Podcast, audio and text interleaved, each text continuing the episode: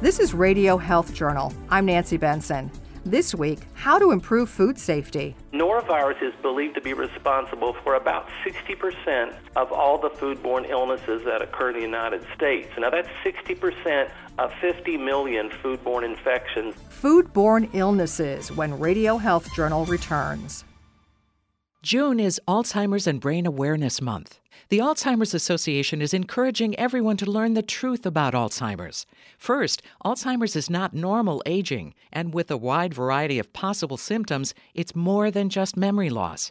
The truth is that Alzheimer's disease is fatal, and even though it can't be prevented, cured, or even slowed, early detection matters, according to Ruth Drew, Director of Family and Information Services of the Alzheimer's Association. An early diagnosis of Alzheimer's allows people living with the disease and their families more time to plan for the future. It also allows these individuals to get the most out of treatments that may address symptoms and help maintain independence longer. They may also be able to participate in a clinical trial to help researchers discover a cure.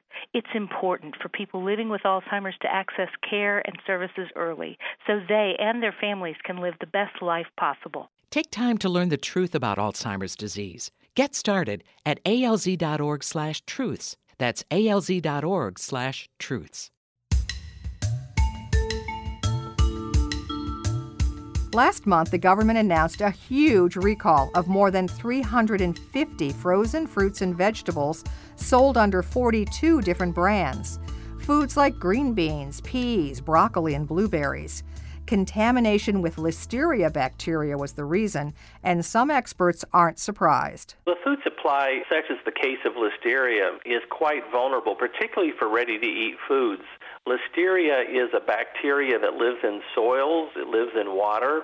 So it's always out there. It's in fact we typically eat it whenever we eat some fresh produce, but at low levels it doesn't cause a problem. However, in higher concentrations, listeria can be a killer, according to Dr. Mark Tamplin, author of the new book Fodge and former food safety advisor to both the World Health Organization and US Centers for Disease Control and Prevention.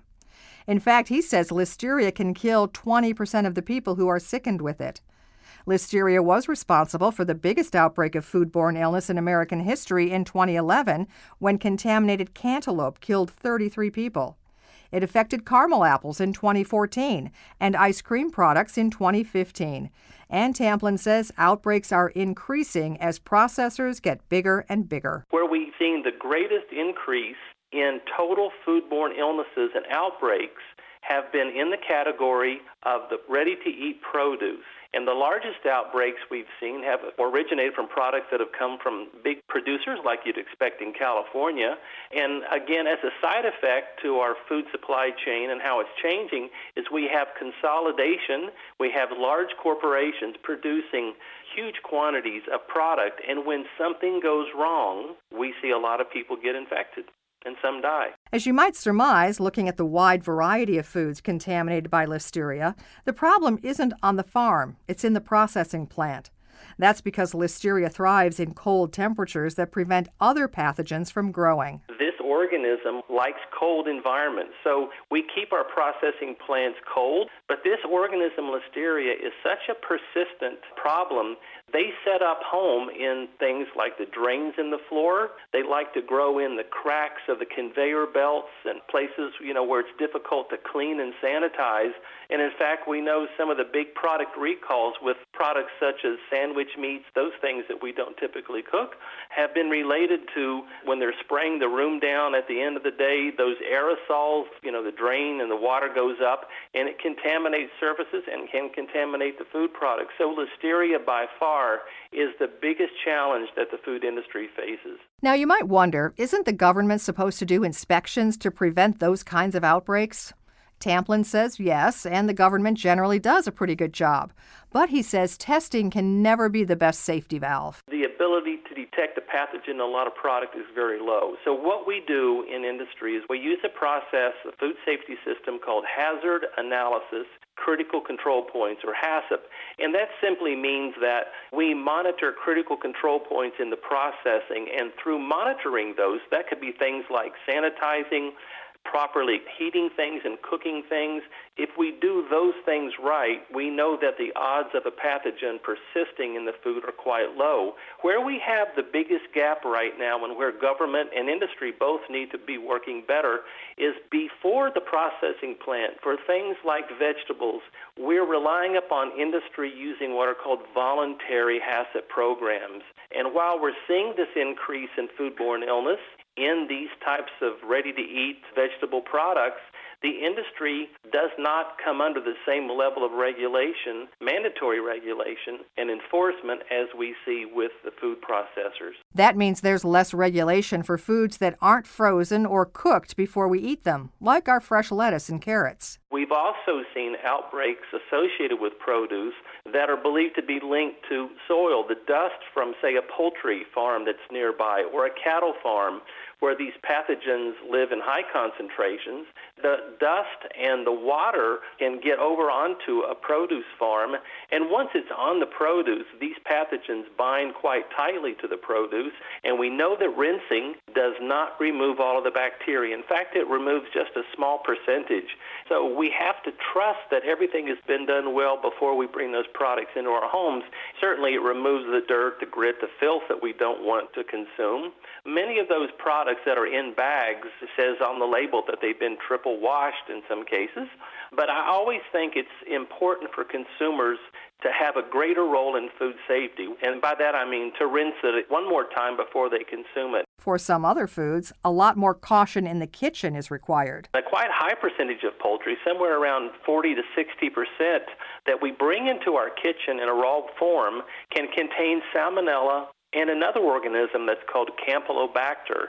And not many people have heard of that one, but it's the leading cause of bacterial foodborne illness in the United States. However, Tamplin says the number one overall cause of foodborne illness dwarfs bacterial causes. It's a virus called norovirus, and when it makes us sick, we usually have only ourselves to blame. Norovirus is believed to be responsible for about 60% of all the foodborne illnesses that occur in the United States. Now, that's 60% of 50 million foodborne infections that happen in the United States every year. In the case of norovirus, though, we know it only comes from one animal, and that's a human. It only lives in a human gut. So anytime anyone gets sick, and again, that's 60% of all the infections, we know it's someone who went to the bathroom, did not wash their hands, and then handled a ready to eat food, meaning a food that you're not going to cook before you consume it. That means that despite government inspections and precautions of the food industry, the biggest factor in whether we ever get a foodborne illness is how we handle food ourselves once we get it home. Never keep a food in that danger zone, a food that allows bacteria to grow, in the danger zone, which is between 40 and 140 degrees. So those are typically things like meats you know, moist kind of products. If we don't keep it in that range for more than four hours, the pathogens don't have a chance to grow. The other thing we need to do is consumers, if they cook their product to the right temperature, then they'll kill off all the bad organisms. But one of the biggest things that we forget to do in our homes is properly cleaning and sanitizing. And cross contamination can occur. And for example, a typical scenario is someone thaws chicken out in their sink they don't clean and sanitize the sink. Then they fill up the sink with water. They put in their lettuce, and then they serve a salad and get everyone in the family and their friends sick. Those real simple things, you know, cooking properly, not keeping things in the danger zone more than four hours, good hand washing, cleaning, and sanitizing can almost eliminate the possibility of getting serious infections. You can find out more about all our guests through links on our website, radiohealthjournal.net. You can find archives of our segments there, as well as on iTunes and Stitcher. Our production director is Sean Waldron. I'm Nancy Benson. Radio Health Journal returns with medical notes in just a moment.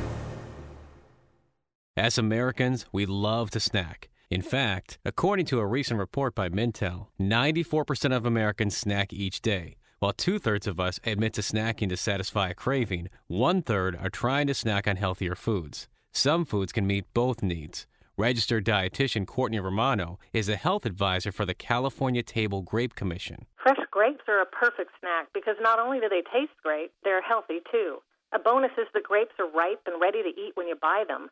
And they're a packable snack that you can bring with you when you're out and about. Grapes from California are also a natural source of antioxidants and other polyphenols and may contribute to heart health. With just 90 calories for a three quarter cup serving, no fat or cholesterol, and virtually no sodium, fresh grapes are a smart choice. For more information, visit grapesfromcalifornia.com. Medical notes this week People who have had a mini stroke have a 1,000 times higher risk of a major stroke soon thereafter compared to the rest of us. But a study in the journal The Lancet shows that taking aspirin right away can cut the risk of a major stroke in the next few weeks by as much as 80%. Symptoms of a mini stroke, also known as a transient ischemic attack or TIA, are similar to those of a major stroke, but people who have a mini stroke often do nothing about it. Researchers say they should take aspirin and seek medical help immediately. People who are overweight are at a higher risk of several kinds of cancer. But once people are diagnosed with cancer, the overweight may have a better chance of survival. Colon cancer is the latest example, according to a study in the journal JAMA Oncology. It shows that among people diagnosed with colon cancer, those who are overweight but not obese are 55% less likely to die from it compared to normal weight patients. Researchers can't explain why the paradox occurs. And finally, potatoes have a lot of things going for them. For example, they're high in potassium. But a new study in the journal BMJ finds that too many potatoes can raise your risk of high blood pressure almost any way they're prepared. Eating four or more servings of baked, boiled, or mashed potatoes per week raises the risk of high blood pressure by 11%, while fried potatoes increase the risk by 17%. But you can eat potato chips, they didn't raise the risk at all. And that's medical notes this week. More in a moment.